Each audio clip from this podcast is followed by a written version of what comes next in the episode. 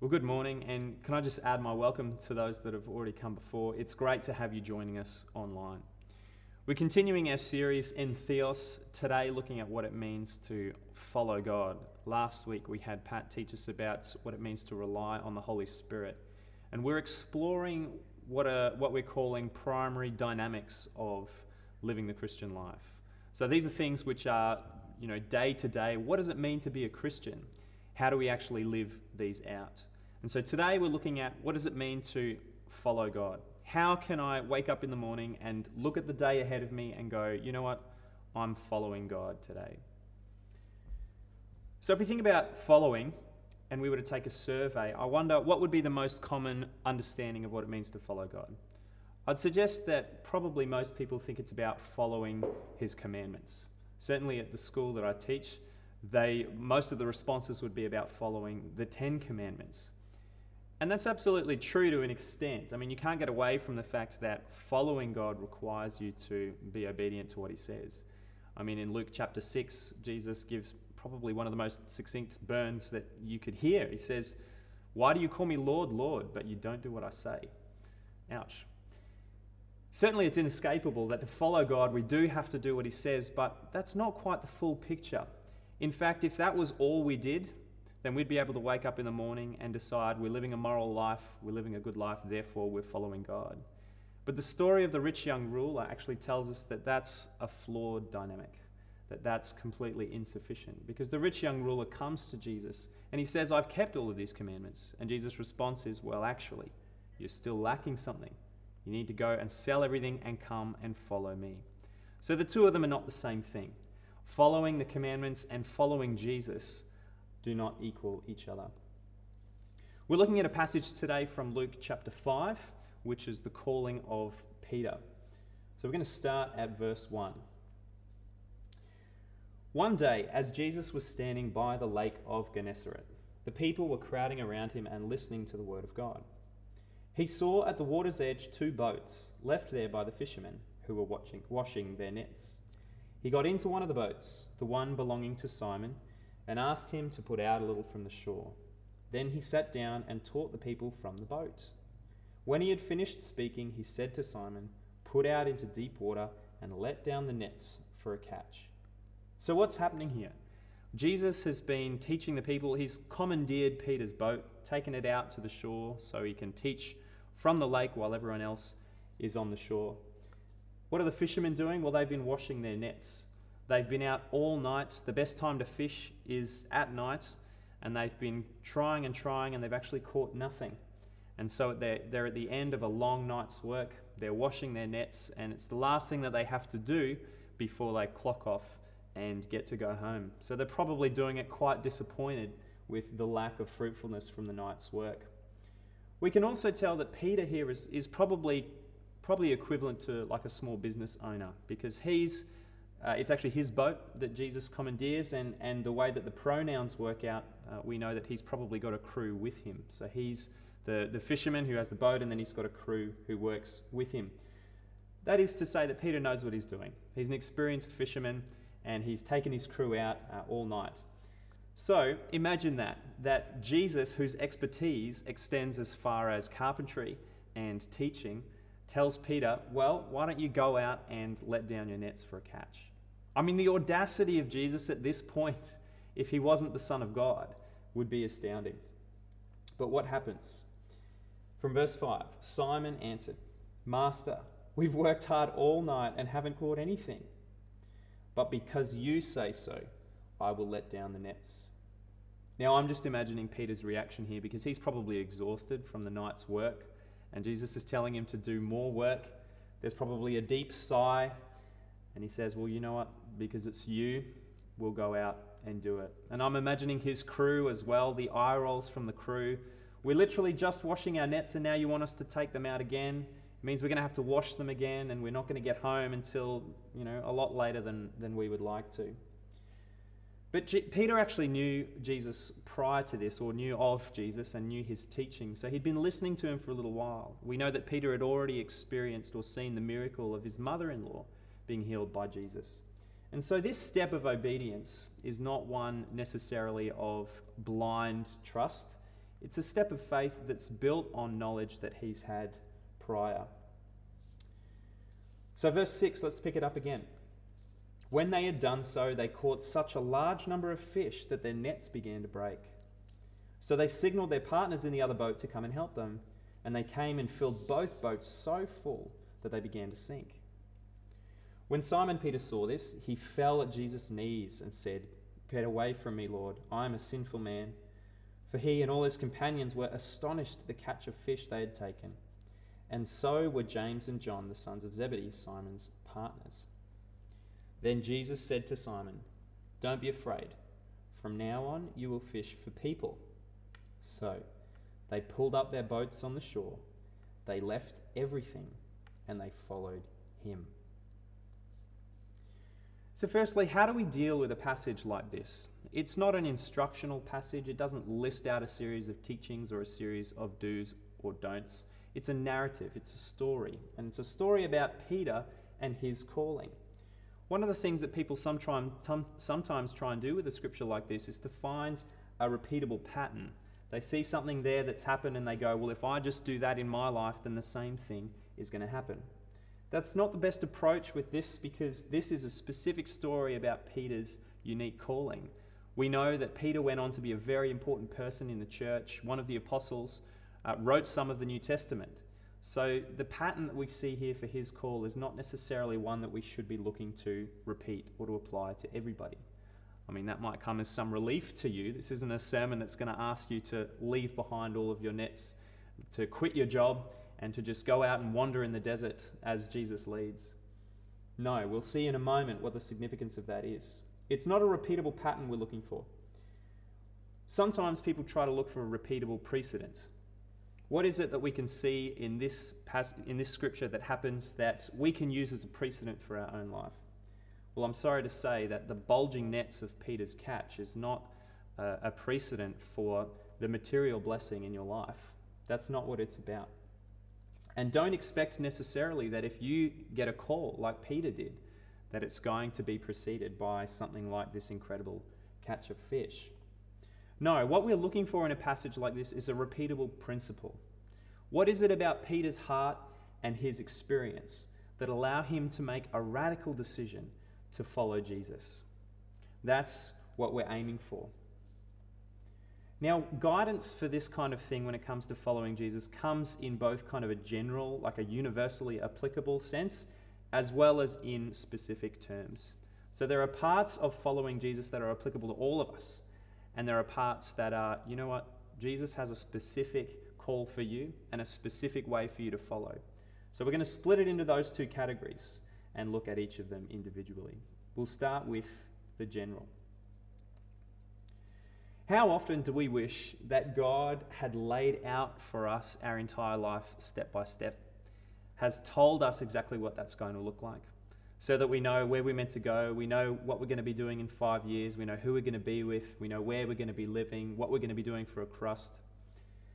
But it just doesn't happen. And you know what? If we do get that, then we'll end up trusting the path rather than trusting the God of the path.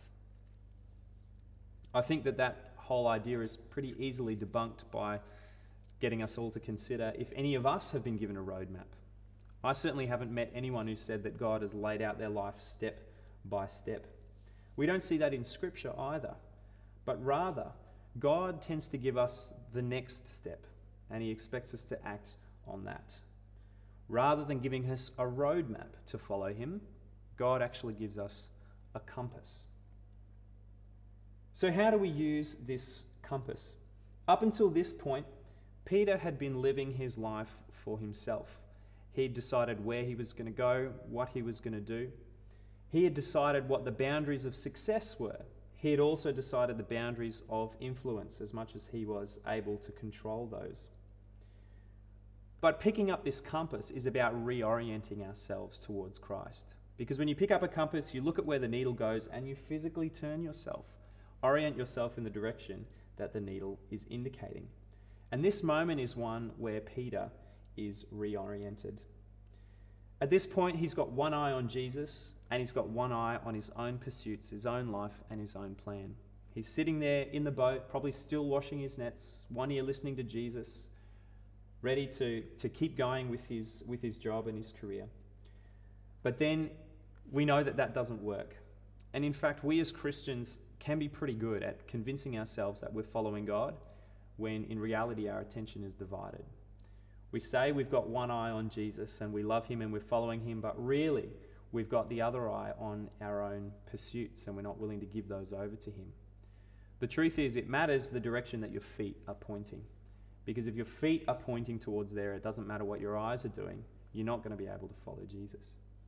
So we need to reorient ourselves. And Peter had that moment where, in probably a space of 20 minutes, he'd gone from experiencing the lowest of lows in his career to the highest of highs, pulling in a, a catch of fish that was so big it was about to sink his boat. I mean, I don't know what fishermen dream about, but I don't know, that, that sounds pretty close. It's from that experience that he gets hit with this particular realization. His realization is you know what? It doesn't matter what Jesus is offering, whatever it is, is better than the absolute best that I could plan for myself. He'd just experienced blessing in his own direction far more than he could have ever imagined. And yet, in that moment, he chooses to leave it all behind and to follow Jesus. You know, our reorientation requires us to come to that realization that whatever Jesus has is so much better than the best that we could bring for ourselves. That's the first step to reorienting ourselves to Christ. Paul puts, puts this in Philippians 3 8, where he says, Indeed, I count everything as loss because of the surpassing worth of knowing Christ Jesus, my Lord. And I wonder if that verse is true to you today. You're not necessarily being asked to leave your job, sell everything, and move countries. But if God asked you to do that, would you be willing? Would you count everything as loss for the sake of knowing Christ Jesus? Reorientation also requires us to understand that our weakness, our unworthiness, and even our sinfulness doesn't nullify the work and the grace of God. See, Peter's reaction to that moment, knowing that Jesus is incredibly powerful and incredibly holy, is to say, Get away from me. I'm not good enough. And Jesus' response to him is, It doesn't matter. What matters is that you come and you follow me. And for us to properly reorient ourselves to Christ, we need to deal with all of those obstacles, deal with all of those excuses which say, I'm not good enough to follow you, or I'm not going to be able to keep up on the path. Because Jesus says, it's okay. Don't be afraid. All you need to do is to come and to follow. So, following Christ and reorienting ourselves to Him require these two admissions. Firstly, that the life Jesus has to offer is far superior to even the best that we could plan for ourselves. And secondly, that our failures, our weakness, and our sin are no obstacles to follow him. In truth, it's actually not about you, it's about Jesus. So that's the general, the universal side of things, how to reorient ourselves to Christ. But how do we get to the specifics of following for you? What does that look like for you and in your life? Because you know, it's the specific parts of following Jesus that actually make the Christian life the most exciting. So we see in the passage that the precursor to Peter following Jesus was the call of Jesus himself, it was his voice. Prior to that point, he'd recognized Jesus' power and authority as well as his own sinfulness. And now the invitation has come to move forward into the life of following Jesus. You know, John chapter 10, verse 27 says, My sheep listen to my voice, I know them and they follow me. The specific journey God has for each of us relies on us learning to listen to and identify and follow the voice of Jesus. And that's probably something that we've all struggled with at, at various points in our lives. But what does that look like? What does it look like to know that God is speaking to you? Does it come in an audible voice from heaven? Well, as much as we might like something like that, it's just not the most common thing. In fact, when we see in Scripture we have to remember that these people who have an experience of the audible voice of God, that's kind of like a highlight reel for them. That happens so seldom in their life that they couldn't necessarily rely on it as a way to hear from God. And we shouldn't have that expectation either. But there are a few ways that God continually does speak to us specifically. The first one is through Scripture. God's voice and His revelation are always available through Scripture. And we should have a regular pattern of reading and devoting our lives to God through Scripture. And it's this unique relationship between the word that is spoken and the Holy Spirit's witness inside us that actually confirms whether God is speaking to us individually and directly. But Scripture is the primary place for the voice of God to come. And these other aspects that I'm about to talk about should all be brought in accountability with Scripture. Because God's not going to tell you to do something that is going to contradict what He is, what He has already said. One of the ways that God can be speaking to you, that God's voice can be coming to you, is through circumstances. We believe that God is in control of everything, that He's all powerful, and so He's able to move around the pieces of our lives to get our attention or to lead us in a particular direction. So sometimes our circumstances can actually be communicating to us where God wants us to go, what He wants us to do or to be. Another way that God works is through a community. And this is why the local church is so important. And if I can try and explain this for a minute, because the local church and the way that we can work out the will of God in community is one of the most powerful and life giving aspects of what it means to be a Christian. But at the same time, because people are involved, it can also be one of the messiest. See, we believe that God uses people to speak to people. We get that precedent in the Old Testament where the prophets are the ones used to speak to the people of Israel. And how many of us know that it's been the encouraging word of a friend or of a mentor or of a family member that's actually gotten us through in the moments. Those things are just as much the voice of God speaking to us as they are the obedience of that person. But at the same time, people can get it wrong.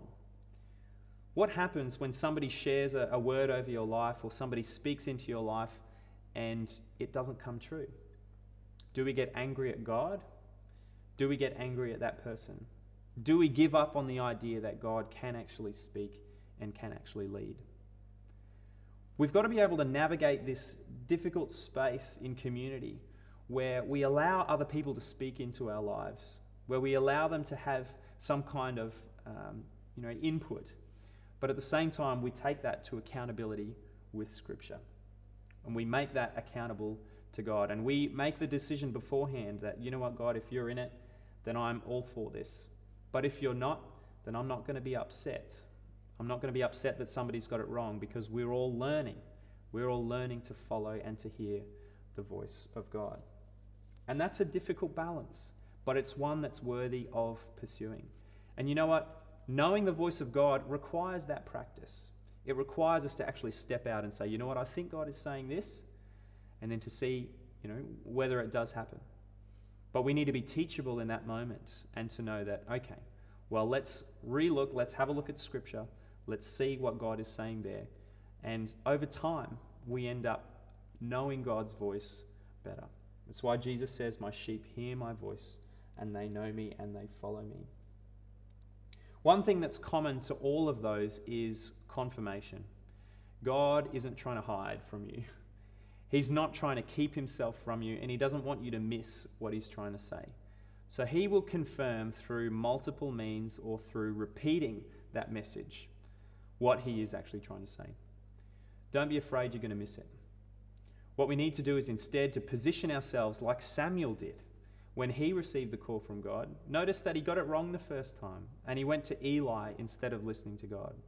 In fact, he got it wrong the second time. Actually, he got it wrong the third time.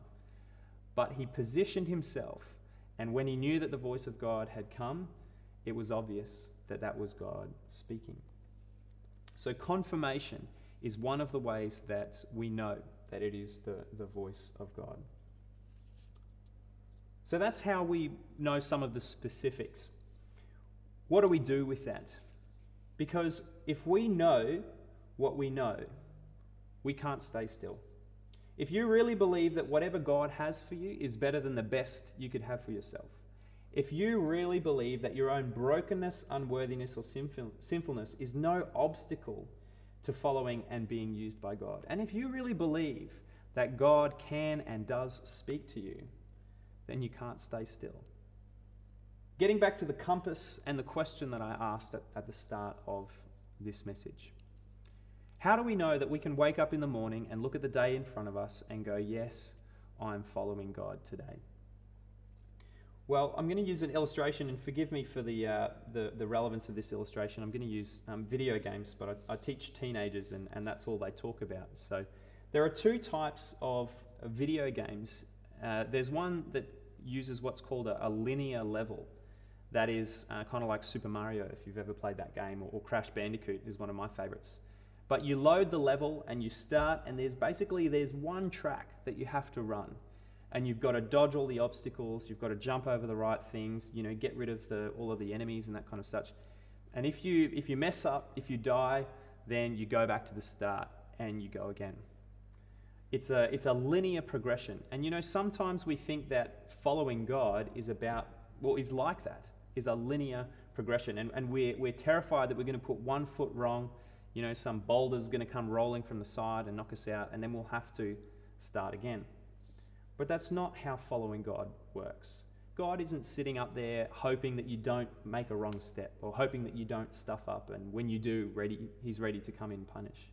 That's not how it works. Following God is much more like what's called a, uh, an open world game. Is one where you freely interact with aspects of the game and you can explore and move wherever you want. And it's in this type of game that a compass comes in really handy because you can be moving towards the objective without being restricted by the individual uh, steps that you're taking. There are many paths to achieving, achieving the objective, and even every sidetrack can be redeemable.